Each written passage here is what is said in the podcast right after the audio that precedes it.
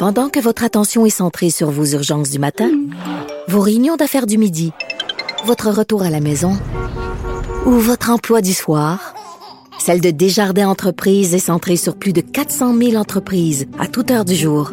Grâce à notre connaissance des secteurs d'activité et à notre accompagnement spécialisé, nous aidons les entrepreneurs à relever chaque défi pour qu'ils puissent rester centrés sur ce qui compte, le développement de leur entreprise. Ici Ricardo. Et Émilie, marchand d'IGA. On a envie de vous inspirer à bien manger. À moins de 5 la portion. Suffit de repérer les produits valeurs sûres et de les cuisiner avec une de nos recettes. Les valeurs sûres, c'est bien pensé, hein? Bien sûr! Détails sur IGA.net. Un adolescent de 17 ans poignardé. Une autre femme assassinée. Il est visé par des allégations d'inconduite sexuelle. Les formations politiques s'arrachent le vote des familles. Comment faire fructifier votre argent sans risque? Savoir et comprendre les plus récentes nouvelles qui nous touchent. Tout savoir en 24 minutes. Avec Alexandre Morin-Villouellette et Mario Dumont. En manchette dans cet épisode, des chèques pour contrer l'inflation seront distribués d'ici Noël. Procès d'Harold Lebel, la présumée victime, poursuit son témoignage. Des faux policiers québécois complotistes veulent fermer les centres de vaccination et procéder à des arrestations citoyennes. Et les élections de mi-mandat aux États-Unis, la, la vague rouge anticipée n'a pas eu lieu. Trump en ressort affaibli. Tout savoir en 24 minutes. Tout savoir en 24 minutes. Bienvenue à Tout savoir en 24 minutes. Bonjour Mario. Bonjour. On a appris aujourd'hui que c'est finalement avant les fêtes que les Québécois vont pouvoir recevoir les chèques promis par la CAC, chèques pour contrer les effets de l'inflation, qui vont être entre 400 et 600 dollars. Une mesure de 3,5 milliards de dollars quand même, en tout et partout, qui sera mise avant par Québec. 4,6 millions de particuliers dont le revenu ne dépasse pas 50 000 dollars individuellement vont profiter du montant maximum, qui est de 600 dollars. Et les autres, après ça, ça va être graduellement plus bas c'est-à-dire à 400 à partir de revenus de 54 000.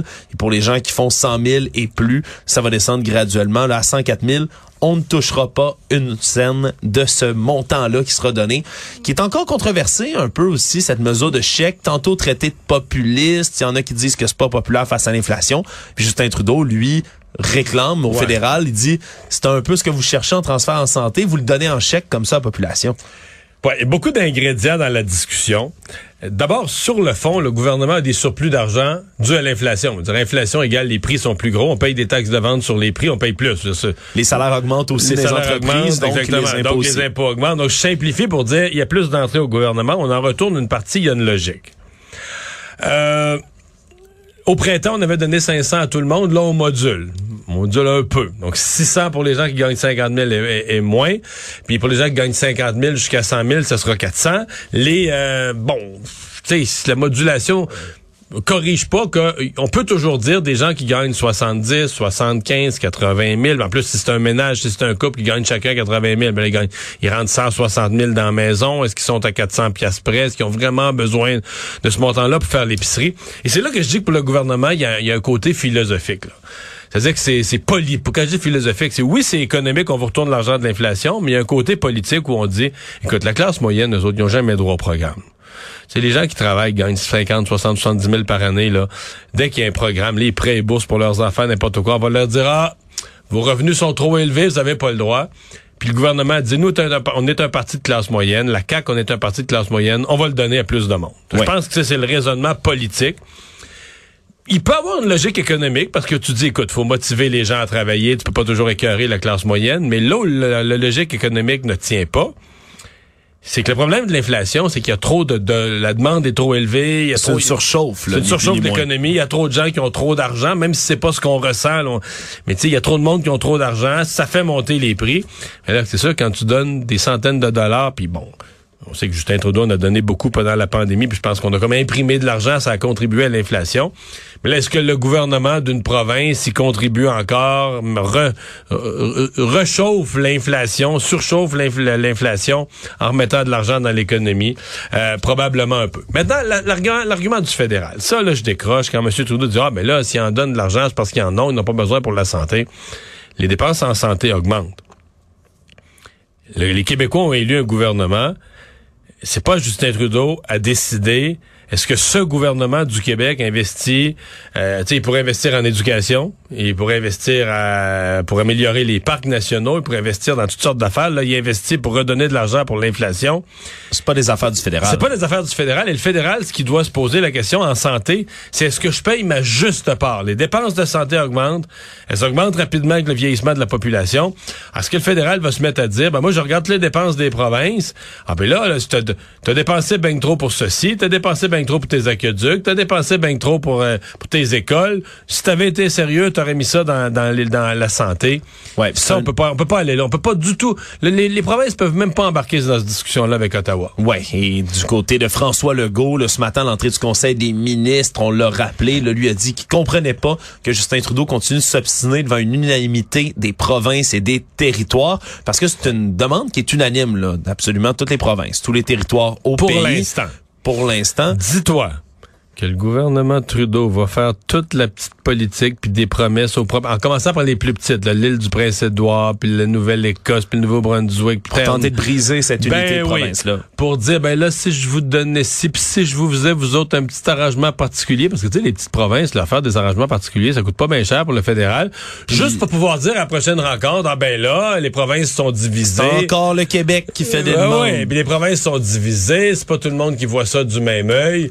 Alors ça, c'est la vraie, c'est la vraie affaire. Ouais, parce que la demande de Québec, c'est que la contribution du fédéral en santé passe de 22 à 35 en tout et partout. Là, c'est 6 milliards de dollars supplémentaires pour payer les dépenses de santé qui continuent encore une fois de croire. C'est pas euh, le, le seul dossier sur lequel il y a eu accrochage entre Québec et Ottawa qui se poursuit. Il y a encore les seuils d'immigration qui reviennent dans l'actualité. François Legault ouvert la porte, se dit qu'il pouvait être, euh, pourrait augmenter le nombre d'admissions pour accueillir plus de francophones en provenance de l'étranger au Québec, donc de rehausser, de moduler les seuils d'immigration, seulement si on réussit à accroître le nombre de francophones là, qui migrent dans les normes actuelles, donc de, de limiter, si on veut, le déclin du français au Québec, ce qui est difficile à quantifier sur une courte période. Mais ce, qui circule au gouvernement, c'est que oui, on a la, la cible de 50 000, mais c'est qu'il y aurait déjà sur le territoire du Québec présentement là, plusieurs milliers de francophones. Pour beaucoup, c'est des Français. Français de France, là, des Ouais, Français français. Donc, le, forcément, leur langue maternelle, c'est le français. Et qui travaillent déjà.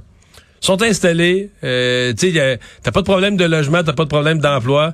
Ils sont installés, ils sont logés, ils vivent ici sur des permis de travail temporaires, ils parlent français. Mais avoir Euh, leur citoyenneté, c'est compliqué et c'est long.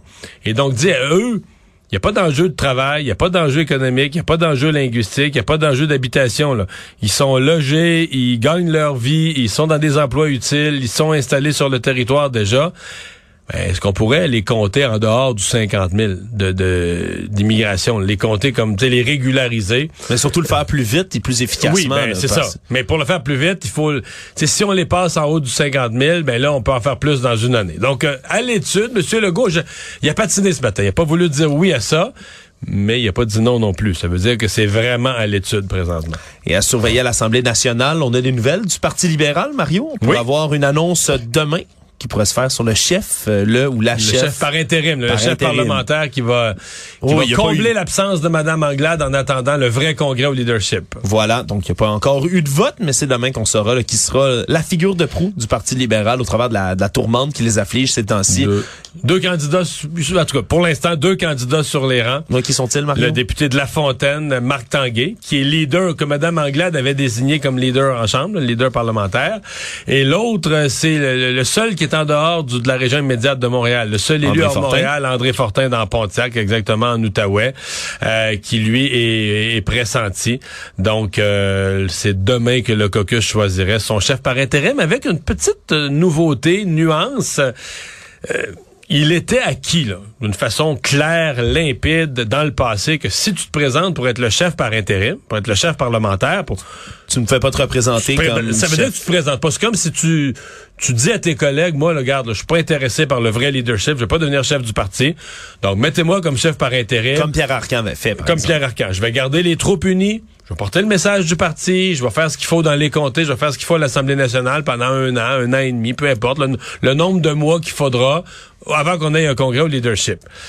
Là, il semble qu'on serait prêt à escamoter ça. mais D'après moi, c'est une gaffe terrible. Parce que est-ce que, tu sais, c'est un chef par intérim qui est aussi chef, là, il y a candidat à chefferie pour être le vrai chef. Il y a un avantage indu sur les autres. un, il y a un avantage indu sur les autres, mais pire que ça, au niveau de l'unité du parti, mettons que toi, là, t'es président d'une association de comté, mais d'un comté qui appuie l'autre candidat contre lui. C'est comme si t'as plus de chef.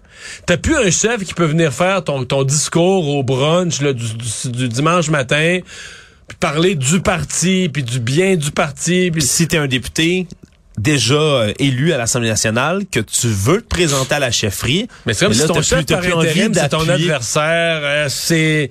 Moi, je trouve que ce serait une gaffe, mais bon, semble-t-il qu'on a tellement pas, on veut tellement de courses, on a tellement peur qu'il n'y ait pas une vraie course à la chefferie, qu'on veut pas mettre aucun obstacle sur le chemin que plus de gens se présentent. Donc, ce sera à suivre demain. Actualité. Tout savoir en 24 minutes. Le procès de l'ex-député Harold Lebel s'est poursuivi aujourd'hui avec le témoignage de la victime alléguée dans cette affaire. Euh, victime qui avait raconté hier euh, la nuit qu'elle a passée chez Harold Lebel, fait état, entre autres, d'attouchements, d'embrassades. Elle se serait réfugiée dans une salle de bain. Il l'aurait rejoint par la suite dans le salon où elle dormait. C'est là que des attouchements jusqu'à une pénétration avec un doigt auraient eu lieu. Donc, euh, une histoire qui a été racontée et aujourd'hui, c'était surtout la présumée victime qui expliquait euh, quelles étaient ses motivations à témoigner comme ça deux ans et demi après les faits survenus. On le rappellera en 2017, a parlé du déni qu'elle avait euh, intériorisé suite à cet événement traumati- traumatique pour elle. Et donc, on a continué en déposant en preuve par la suite un courriel, une lettre qui aurait été euh, envoyée en 2020 par la victime alléguée à Harold Lebel, témoignant de tous les gestes qu'elle lui reprochait. C'est à quoi M. Lebel aurait répondu, plein de questionnements, ne pas se souvenir du tout des événements en appuyant tout ça sur l'alcool, sur la consommation d'alcool, en disant j'aurais trop ça bu, je m'en souviendrai dans, pas. dans- dans tout ce que, ben, tout ça nous étonne. hein. On, on voit tout ça être déballé. On n'avait jamais eu les faits. On n'avait jamais su du tout de quoi on parlait puis qu'est-ce qui s'était passé. Je, je veux dire, j'ai j'ai déjà consommé de l'alcool. Il faut quand même être consommation pour, pour dire tu te souviens de rien puis quand même des événements euh, marquants je veux dire euh, tu dis que tu t'as t'as aucun souvenir ça ça veut dire qu'il était il faut avoir une forte forte forte consommation il faut être beurré euh, Et la victime, alléguée, la victime alléguée, elle dit que peut-être était-il pompette, mais elle dit notre consommation d'alcool était similaire. Lui comme moi, on a pris trois ou quatre verres de gin tonic dans la soirée. Donc, on ne parlerait pas de consommation abusive d'alcool du côté de la victime alléguée. Donc, le procès qui va continuer de se poursuivre comme ça euh, pour faire la lumière un peu sur cette histoire. Ça risque d'être difficile là, pour la défense quand même de faire un contre-interrogatoire serré, sachant quand même qu'on c'est veut des pas contre-interrogatoires délicats là, hein? on veut pas brusquer la victime alléguée, évidemment. En même temps, le, le travail de la défense, c'est de remettre en doute sa version des faits. C'est ce qui a été si souvent décrié dans les procès pour agression sexuelle, entre autres. Encore un cas qui risque d'être extrêmement délicat, parce que oui, on, la défense va peut-être soulever la question, pourquoi vous êtes-vous pas enfui, pourquoi êtes-vous pas parti, il vous restreignait pas physiquement, mais en même temps, s'il y a quelque chose qu'on a appris, c'est que les victimes d'a- d'agression sexuelle souvent vont figer, vont avoir un Bon, comportement comme elles ça. réagissent, là. Exactement, qui n'est pas, euh, qui, qui peut être complètement différent et qui peut pousser les victimes des années après, comme ça, finalement, à venir porter plainte. Donc, c'est un procès devant jury, je rappelle, qui devrait durer entre deux et trois semaines. Un autre procès qui se poursuit, c'est celui de ce camionneur, l'ex-camionneur Jack Mead Greenwald, qui est accusé d'avoir tué quatre automobilistes dans le camion, dans le carambolage qu'il y avait eu sur l'autoroute 440 en août 2019. Et ce qu'on apprend aujourd'hui, c'est qu'il n'aurait jamais jamais activé ses freins de son véhicule, du poids lourd qu'il conduisait, et ça sur près de 100 mètres. Même après le premier euh, même après le premier contact là même après le premier contact, là, ce qu'on dit, là, c'était un expert, un- en- entre autres en impact, là, un reconstitutionniste de la Sûreté du Québec qui témoignait aujourd'hui et qui dit, là, ce qui a arrêté le camion de l'accusé, ni plus ni moins, c'est l'impact avec les véhicules. Ce n'est pas d'avoir appuyé sur les freins. Ils sont allés voir, il n'y a aucune trace de freinage sur la scène du carambolage produite par le camion que conduisait c'est l'accusé à ce moment-là. là, comment euh, Oui, parce que quand il y a des freins qui sont appliqués, il y a des marques, là, la chaleur qui se fait avec la friction au sol, ça fait des marques foncées sur l'autoroute, sur une distance là, de 90 mètres et plus. Il n'y en avait pas du tout, du tout, du tout de ces marques de freinage-là. Il a happé six véhicules de suite et il y a eu encore assez de force pour pousser une autre semi-remorque par la suite. Là, tellement l'impact était violent et tellement on n'a pas freiné. On rappellera que M. Grewald, lui, détenait un permis de conduire de classe 1 à ce moment-là, mais qu'il avait obtenu de la Société de l'assurance automobile du Québec par erreur. Lui qui avait été déclaré inapte en 2012 d'occuper le métier de camionneur. Donc un procès là, qui a causé, je rappellerai, quatre décès sur la route qui va euh, continuer de se poursuivre. Mais c'est vrai que c'est inexplicable un tout petit peu de, de voir qu'on ben, un c'est comme accident comme ça, on n'a pas, on freiné du tout. En fait, je sais même pas. le- le- je comprends que le, rec- le reconstitutionniste, lui, il n'y a pas à, à se lancer dans des hypothèses. Pourquoi, là? Mais il fait tu- juste dire il a freiné parce ou il a pas freiné. OK, tu, tu vois pas, tu rentres dans un tas de véhicules arrêtés. Il y, a de la- il y a du trafic, de la congestion, tu rentres dans un tas de véhicules arrêtés. Mais je veux dire, quand le premier véhicule cogne sur ton sur ton pare-choc, là, Hey, tu, tu mets frein? ben là, logiquement, ça fait bang. Là. Je sais pas comment tu peux, à ce moment-là, ne pas freiner. Ouais, c'est Qu'est-ce qui peut occasionner ça? On- ben, il y a des hypothèses parce qu'au moment du carambolage, lui, le camionneur négligeait de contrôler son diabète, prenait plusieurs médicaments qui affectaient la conduite également pouvant affecter la conduite. Donc, c'est peut-être des, des explications comme ça qui seront démêlées dans la suite du procès. Tout savoir en 24 minutes.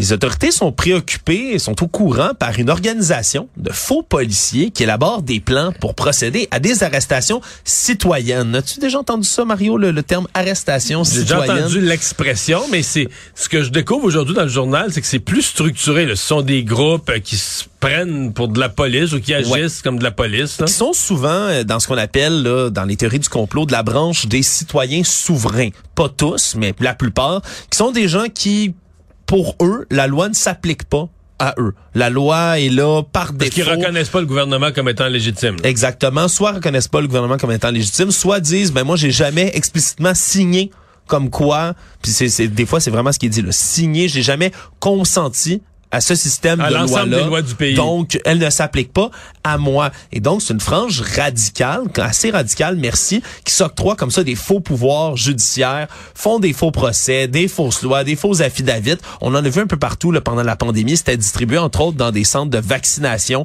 comme ça, des affidavits complètement faux en disant, ben, vous devez fermer le centre de vaccination, sinon euh, vous allez être arrêté. Et c'est ce qu'on voit en ce moment, des membres d'un groupe qu'on appelle euh, la Garde nationale du Québec, qui eux sont convaincus de, de, de pouvoir former, d'avoir l'autorité de former de faux policiers qui pourraient procéder comme ça à des, Des arrestations shérifs. citoyennes. C'est des shérifs. C'est effectivement le terme qu'ils vont employer parce que c'est inspiré d'un modèle américain. là. Il y a plusieurs modèles américains comme ça de gens qui s'autoproclament shérifs. Et là, euh, eux vont s'habiller comme des faux policiers, même des faux soldats dans l'habit de camouflage. Ils vont parler en- dans les à des employés des centres de vaccination. C'est ce qu'ils prévoient.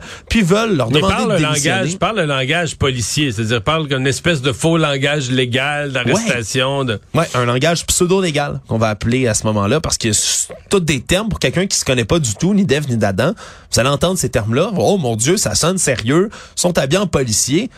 Mais il faut comprendre que ces gens-là n'ont absolument aucune autorité de vous ordonner quoi que ce soit. C'est complètement faux. Et donc, du côté de la Sûreté du Québec, on dit être au courant de cette fausse garde nationale du Québec. Et on invite tous les Québécois, là, si vous croisez un shérif comme ça, qui vous, vous dépose des affidavits, euh, qui mieux mieux, qui porte pas un uniforme de la Sûreté du Québec ou de la police locale, euh, composez le 911 et ça urge. Ces gens-là n'ont pas le droit de faire ce genre de choses-là. Surtout, on peut se demander, mais quelle est leur motivation? Mais la Garde nationale du Québec fait la formation de policiers pour la modique somme de 212 dollars que vous faites former. Donc, il y a un moyen quand même d'extorquer de l'argent de ce côté-là. Ce qui est dangereux aussi, c'est que Daniel Gaumont, par exemple, qui est le directeur de la Garde nationale du Québec, lui, on l'avait entendu lors de la manifestation là, du 2 octobre dernier, celle manifestation baptisée Dehors la CAQ. Il avait pris la parole sur scène à l'Assomption, tout près donc de la circonscription de Monsieur Legault. Il avait eu un discours assez belliqueux, merci. On peut écouter. On a affaire à la plus grosse euh, escroquerie pharmaceutique de l'histoire de l'humanité, puis c'est le temps que ça arrête. À Montréal, il y a 15 compagnies pharmaceutiques qui sont installées là. C'est toute une maudite bande de nazis. faut les fermer, les sacrer dehors, puis la direction s'est pendue après jugement. Après ça... Donc, appelé à la mort, ni plus ni moins, à des, des employés de compagnies pharmaceutiques. Donc, il y a quand même une, une frange, une frange extrêmement radicale de complotistes comme ça qui peut quand même ben, procéder. Là. Pour l'instant, c'est assez marginal, merci. Mais si vous- si vous entendez parler de gens qui essaient de procéder à des arrestations citoyennes comme ça, sachez que ce n'est absolument pas légal ce que ces gens-là veulent faire. Savoir et comprendre Tout savoir en 24 minutes. Il y a une usine de la Montérégie qui est aux prises avec un drôle de problème, Mario, une surpopulation de cerfs. Tout ça plus de 200 serres de Virginie sur le terrain de l'usine de General Dynamics qui est située à Salaberry de Valleyfield. On dit, selon le ministère de la Faune, qu'il y aurait euh, habituellement 25 bêtes qui pourraient survivre dans l'ensemble du territoire, qui est enclavé derrière parce que c'est une compagnie qui fait pas n'importe quoi. General Dynamics, c'est des munitions, entre autres, donc de, fusils. Et on, on enclave tout ça dans une clôture. C'est 4,5 km carrés environ. Puis 25 chevreuils pourraient vivre dans ce territoire-là en relative santé. Sauf qu'ils sont 200 en ce moment. Ce qui fait qu'il y a des chevreuils qui meurent de faim. Il y en a partout. Il manque de se faire frapper par les véhicules des employés de General Dynamics qui vont là. Et donc, du côté de l'entreprise... Et, ils virent à l'envers l'écosystème, entre autres, de végétation. Absolument, vont dévaster la végétation en entier. Les pauvres chevreuils, eux-mêmes meurent de faim parce qu'ils n'ont plus rien à manger. Ce qui fait en sorte que l'entreprise a fait une proposition assez inusitée à leurs employés. On dit qu'il va y avoir deux fins de semaine de chasse à l'arbalète d'ici le 11 décembre prochain. On veut abattre 75 femelles et le ministère va nous donner des permis spéciaux pour chasser hors saison, avoir des quotas et donc on va pouvoir prendre plus d'une prise même par chasseur comme ce sera hors des quotas réguliers. Donc, pouvoir récupérer comme ça des cerfs à la chasse. Et pourquoi à l'arbalète, Mario? Ben, c'est une usine de munitions. On ne peut strictement pas tirer du fusil autour de l'usine. Ça serait extrêmement dangereux. Donc, c'est un, une solution inusitée d'une entreprise comme celle-là pour tenter de juguler une population. Ouais, mais c'est un rappel. C'est ça qui est ridicule avec tout le dossier des serres à Longueuil. Et là, on est rendu à Valleyfield. C'est un cas autour du parc du Mont-Saint-Bruno. Dans toute la Montérégie, on a un problème majeur. Ben, dans tout le sud du Québec, c'est aussi vrai dans le centre du Québec, encore pire dans les Il n'y a plus de prédateurs naturels pour ces chevreuils. Exactement. On est en surpopulation majeure euh, de, de chevreuils, de cerfs de Virginie. Et euh, c'est pas compliqué. Là. S'ils étaient laids, tu sais, euh, s'ils avaient... C'était des rats, là. Non, non s'il y avait des faces toutes poilues, toutes dégueulasses, puis tout ça, puis des yeux laids, des euh, on s'en foutrait, puis on abattrait ce qu'il faut, puis on pourrait poser les, les gestes écologiques nécessaires. Est-ce que tu blâmes encore Bambi? Ben oui. Ben non, mais je blâme l'ensemble de l'œuvre, là, oui. Absolument. C'est sûr que Walt Disney a un rôle à jouer là-dedans. Il y a une partie de la population qui n'aurait jamais dû voir tous ces films d'animaux qui parlent. Mais bon, euh, là, euh, c'est les écologistes, c'est les scientifiques qui sont découragés de, de faire entendre raison. Mais dans ce cas-ci, j'espère que tout va bien se passer pour ces entreprises. Économie.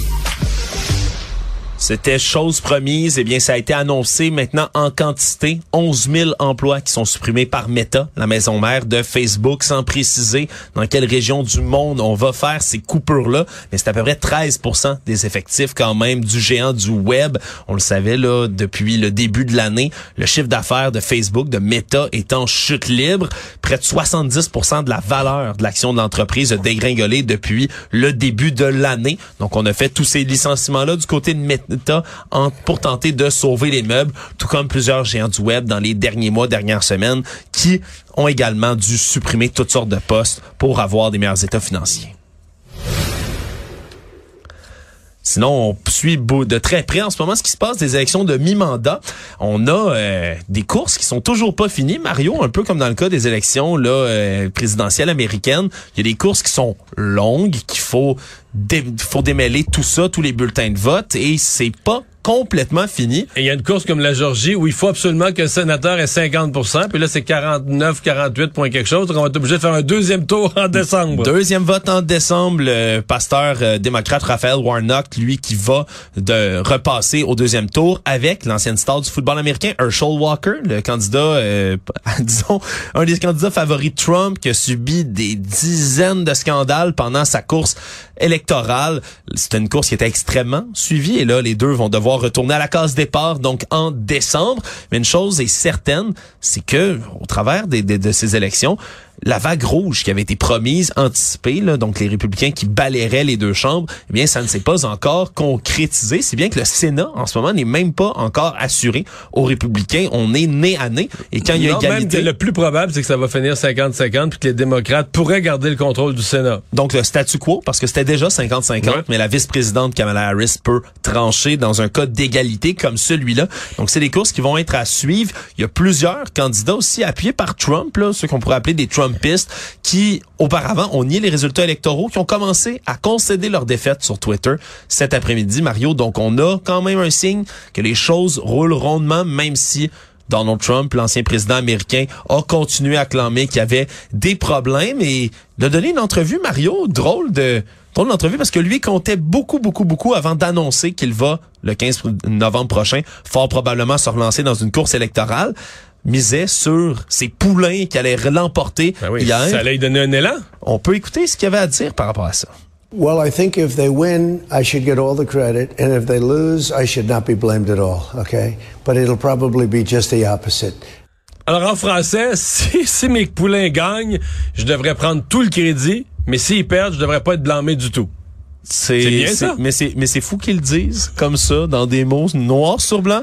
Et pourtant encore encore et toujours la recette Donald Trump qui semble bien fonctionner. Petit mot Ben, pour moi hier, là, hier euh, pour la je trouve que c'est une des pires soirées pour lui où son étoile a pâli pendant que DeSantis, son adversaire potentiel chez les républicains, a eu une bonne soirée. victoire fracassante en Floride pour le gouverneur. Est-ce que c'est le début de la fin pour M. Trump et à chaque fois qu'on a pensé ça, c'est pas arrivé. Résumer l'actualité en 24